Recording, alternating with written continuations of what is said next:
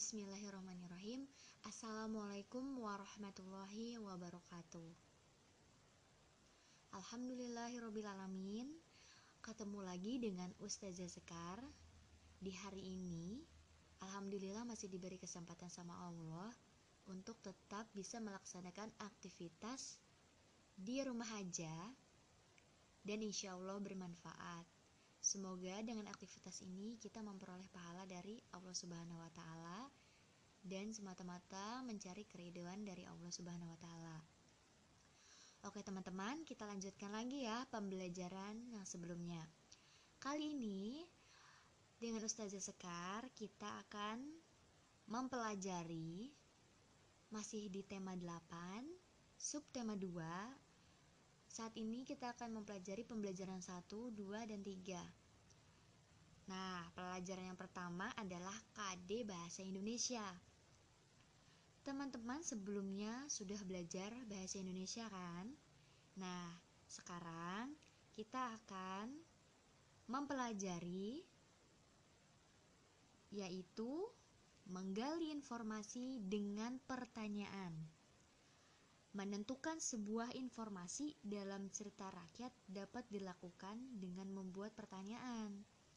Nah, teman-teman dapat membuat pertanyaan dengan kata tanya apa, di mana, kapan, mengapa, siapa, dan bagaimana.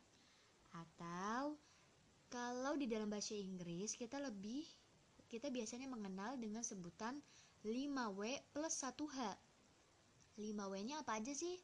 5W ada what, who, where, when, dan why. Sedangkan satu H adalah H-nya adalah how.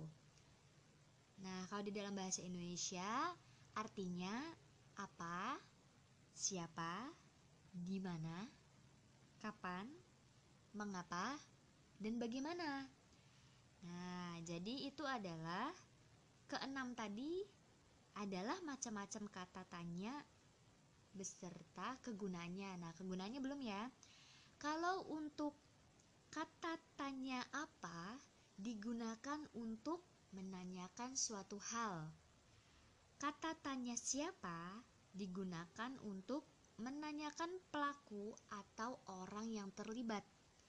Kata tanya di mana digunakan untuk menanyakan tempat.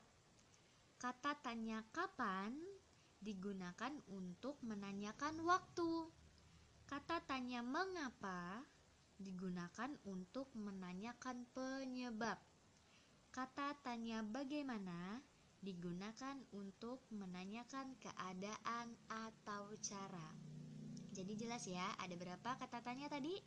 Ada ada enam apa aja yaitu apa, siapa, di mana, kapan, mengapa, dan bagaimana.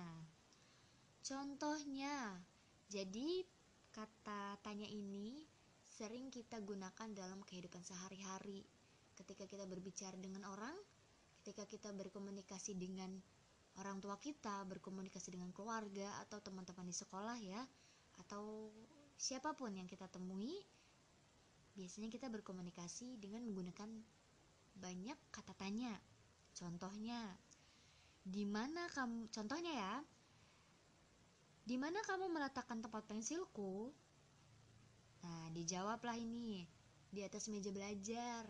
Oh, berarti kita tahu bahwa tempat pensilnya ada di atas meja belajar. Contoh lagi.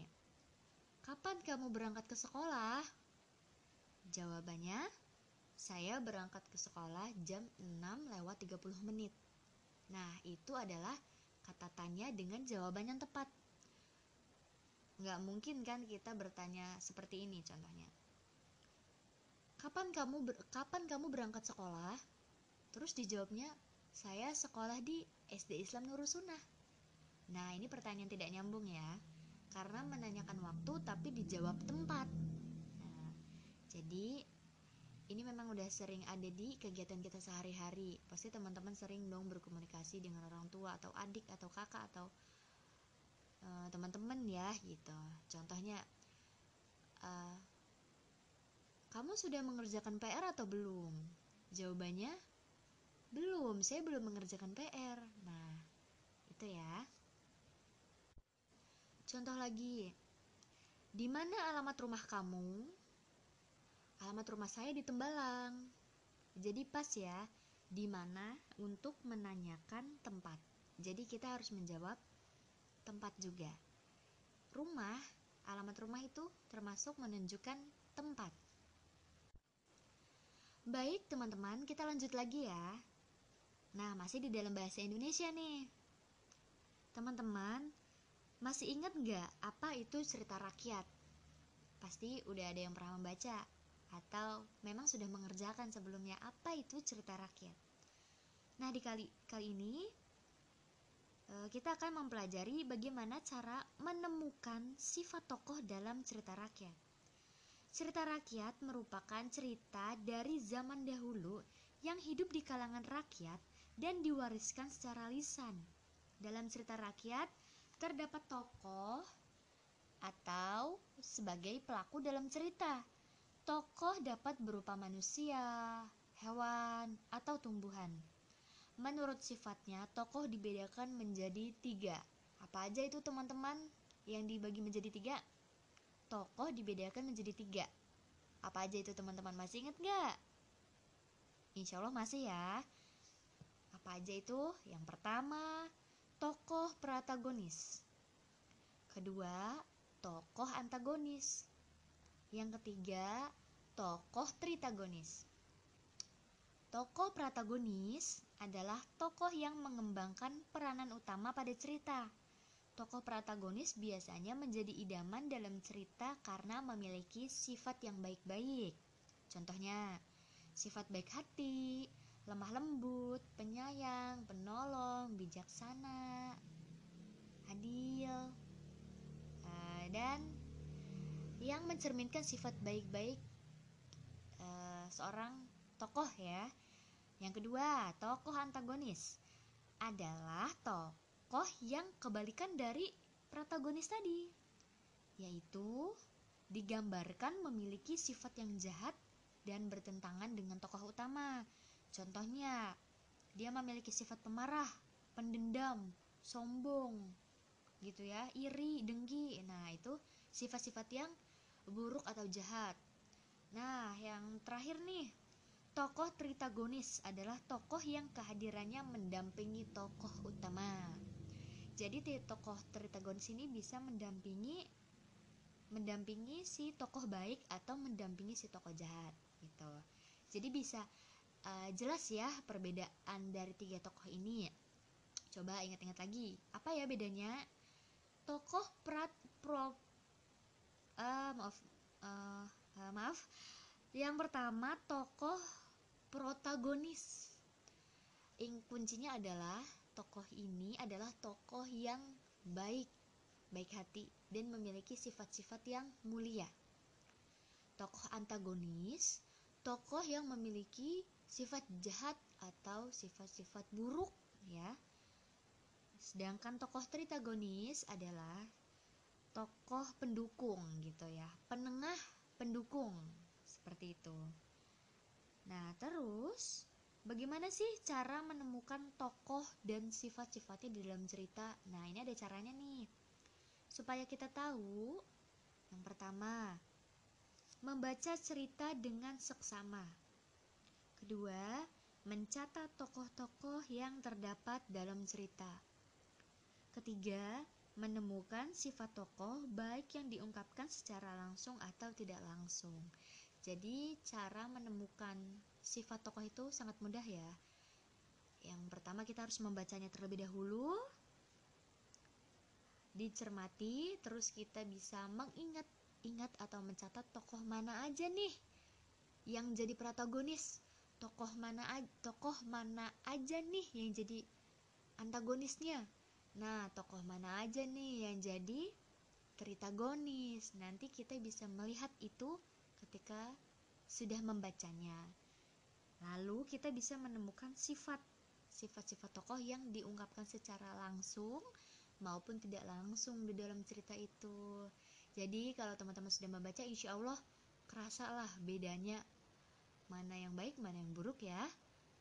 Gitu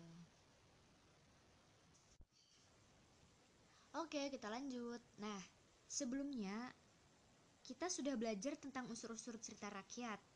Dalam cerita rakyat terdapat unsur intrinsik. Nah apa itu unsur intrinsik di dalam cerita? Nah, dia masih ingat gak unsur intrinsik itu berupa tokoh alur, latar, watak tokoh, dan amanah.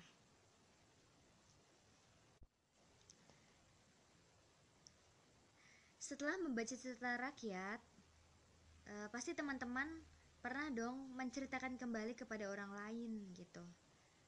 Menceritakan kembali isi cerita perlu diperhatikan beberapa hal. Salah satunya adalah isi dari cerita itu sendiri. Jadi, ketika kita sudah membaca sebuah cerita kita tuh rasanya ingin menceritakan ulang lagi nah gimana cara menyampaikannya ada tipsnya nih yang pertama catatlah ide pokok bahasa bacaan kedua kembangkan pokok bacaan menjadi kalimat-kalimat sederhana yang mudah dipahami kalimat harus sesuai dengan kaidah bahasa Indonesia yang baik dan benar ketiga Susunlah kalimat-kalimat tersebut menjadi paragraf padu. Yang keempat, bacakan paragraf tersebut dengan suara yang lantang.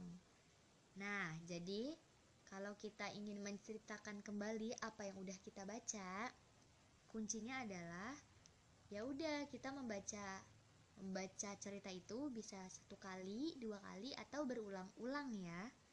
Kemudian cari bahasan yang penting-pentingnya saja. Nah, kalau sudah cari yang penting-pentingnya, barulah kita bisa merangkai kalimat dengan padu. Dan kita bisa menceritakan kembali cerita apa sih yang sudah kita baca gitu. Berikut ini Ustazah akan membacakan sebuah cerita rakyat yang berjudul Putri Anam dan Putri Busu. Judulnya adalah Putri Anam dan Putri Busu. Putri Anam dan Putri Busu bersaudara. Keduanya memiliki sifat yang berbeda. Putri Anam memiliki sifat serakah, pemalas, dan tidak sabar. Sementara itu, Putri Busu bersifat rajin, sabar, cerdik, dan berbudi luhur. Suatu ketika, Putri Busu sedang beristirahat. Ia mengipas-ngipas karena ia mengipas-ngipaskan kipas karena kepanasan. Tanpa terduga, kipasnya diterbangkan angin hingga tersangkut di pohon jeruk Pak Rusa.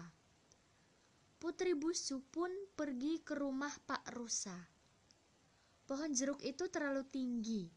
Putri Busu meminta bantuan kepada Pak Rusa untuk mengambilnya. Sebagai gantinya, Pak Rusa minta dibuatkan bubur. Setelah mengambil kipas putri busu, Pak Rusa segera menyerahkannya. Bubur yang dibuat putri busu pun sudah masak. Akan tetapi, Pak Rusa akan memakannya setelah dingin.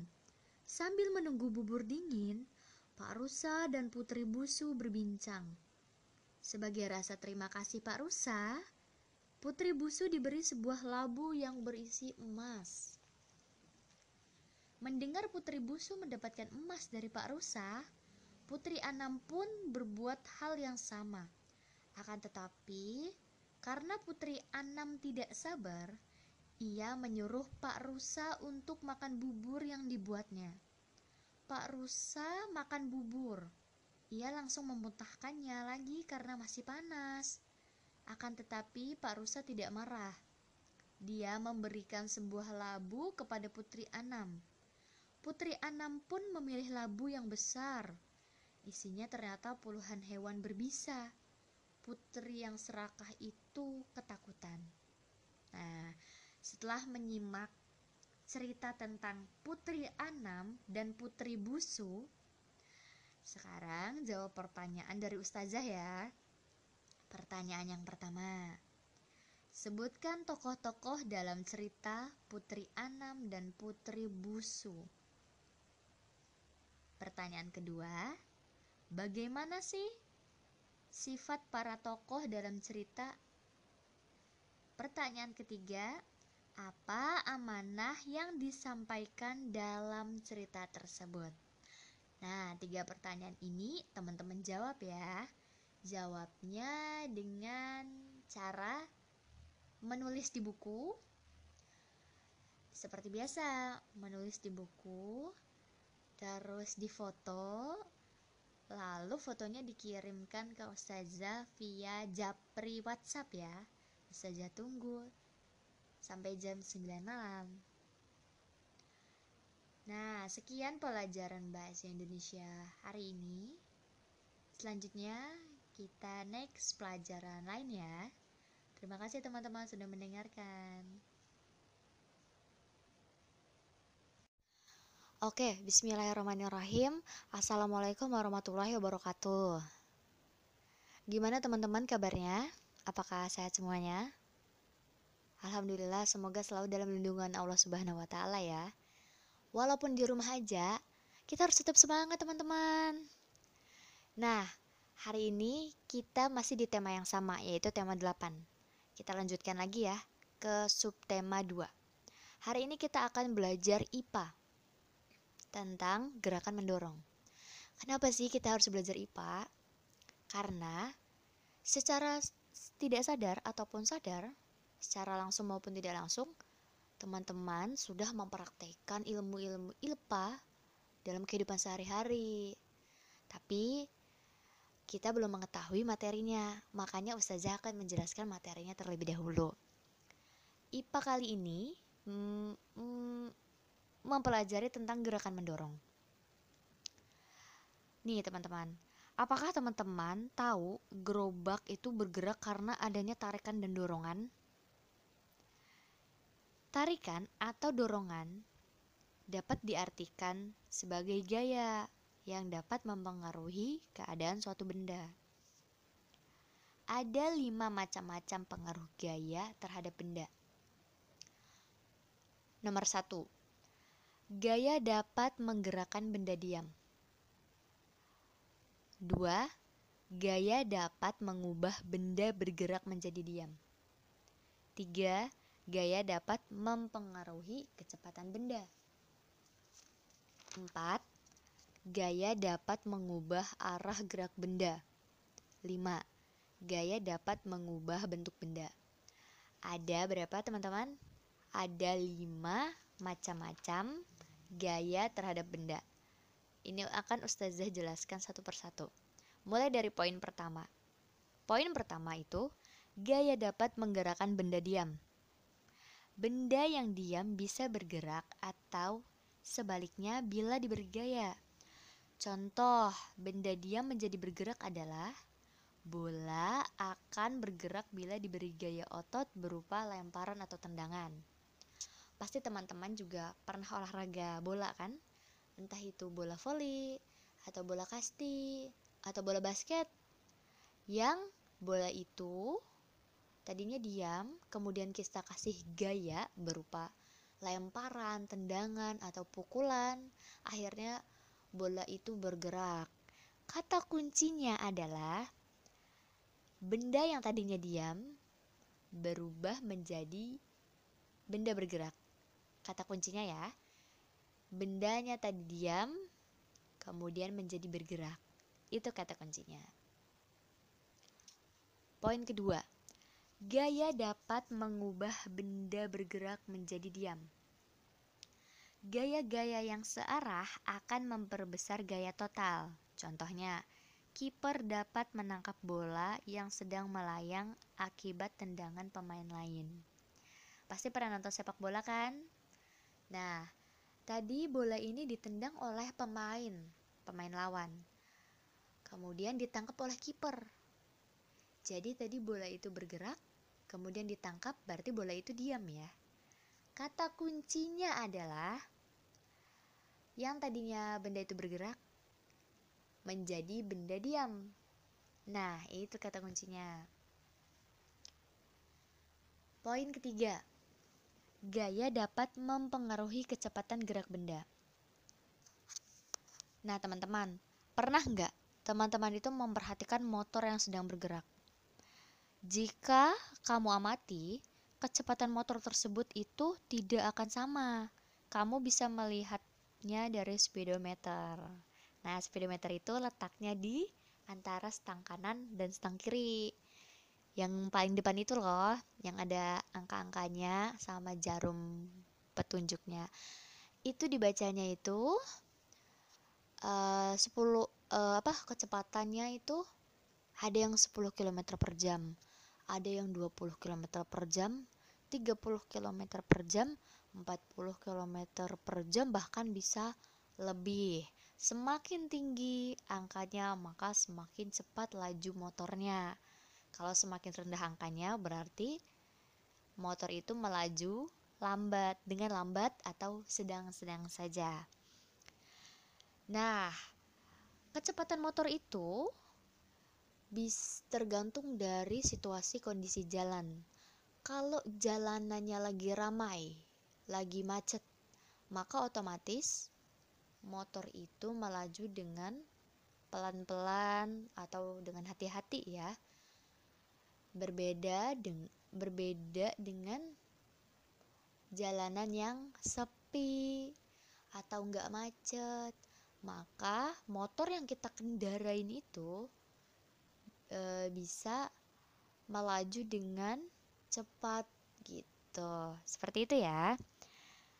Maka kalau di e, kita ngegas atau nginjek rem itu adalah termasuk bentuk gaya kalau kita ngegas nih ngegas motor serem greng atau ngerem cit itu termasuk bentuk gaya. Jadi, kata kuncinya adalah gaya menjadi lebih cepat atau lebih lambat. Itu kata kuncinya. Poin keempat, gaya dapat mengubah arah bentuk benda. Ada saat kita mengendarai sepeda, sepeda dapat dibelokkan arah gerakannya. Hal itu disebabkan adanya suatu gaya tarik dan gaya otot yang membelokkan setang sepeda. Pada saat kita bermain bola, yang dapat merubah arah bola adalah tendangan, lemparan, atau pukulan dari pemain. Jadi, pemain memberikan gaya pada bola yang menyebabkan bola tersebut berubah arah. Peristiwa-peristiwa tersebut menunjukkan bahwa gaya dapat mengubah arah gerak benda. Jadi, kata kuncinya adalah gaya. Eh, tapi belum ke kata kuncinya deh. Ustazah masih jelasin lagi. Contohnya kayak tadi ya. Uh, contohnya teman-teman deh, kamu uh, punya sepeda, nggak mungkin dong kalau kita mengayuh sepeda lurus-lurus aja pasti ada jalan belok kanan, ada jalan belok kiri. Nah, untuk ngebelokin stangnya, kita butuh gaya. Gaya apa aja? Ada gaya tarik sama gaya otot. Nah, ketika gayanya sudah kita lepas, maka sepeda itu bisa belok dengan sempurna. Maka, kata kuncinya adalah gaya, kemudian gerakannya berubah. Itu dia. Poin kelima, gaya dapat mengubah bentuk benda. Coba sekarang kamu amati karet gelang. Hmm, pasti punya karet gelang kan di rumah? Coba tarik karet gelang itu. Karet gelang yang semula berbentuk lingkaran berubah bentuk ketika ditarik. Ada lagi contohnya, pohon. Pohon jadi kayu ya, kayu juga berasal dari pohon. Kayu yang semula berbentuk gelondong bisa dipahat menjadi berbagai bentuk. Ada yang menjadi ukuran, ada yang menjadi ukiran meja, ukiran kursi atau hiasan dinding. Contohnya teman-teman kalau misalnya mau lebih tahu detailnya, pernah nggak kalian mengunjungi daerah namanya daerah Jepara, Jawa Tengah. Nah di sana banyak banget pengrajin kayu. Mereka membuat berbagai jenis lemari dari pohon ya dari pohon terus yaitu diolah jadi kayu, jadi lemari, ada yang menjadi meja, ada yang menjadi kursi, bahkan hiasan di rumah. Nah, itu teman-teman contohnya seperti itu. Jadi, uh, lanjut ke yang tadi ya, tarikan pada karet gelang dan pahatan pada kayu termasuk bentuk gaya. Dengan demikian, terbukti bahwa gaya dapat mengubah bentuk benda. Kata kuncinya adalah bentuk awal menjadi bentuk baru. Bentuk awal menjadi bentuk baru. It. Nah, kita lanjut lagi ya. Di sini teman-teman juga perlu tahu bahwa berat benda mempengaruhi gerak benda. Berat mempengaruhi gerak. Benda yang berat membutuhkan gaya yang lebih besar untuk dapat menggerakkannya. Alas permukaan benda juga mempengaruhi gerak benda. Makin kasar alas permukaan benda, makin besar gaya yang dibutuhkan untuk menggerakkannya. Jadi, bentuk benda juga mempengaruhi gerakan benda. Nah, itu aja teman-teman materi pembelajaran IPA kali ini. Terima kasih sudah menyimaknya.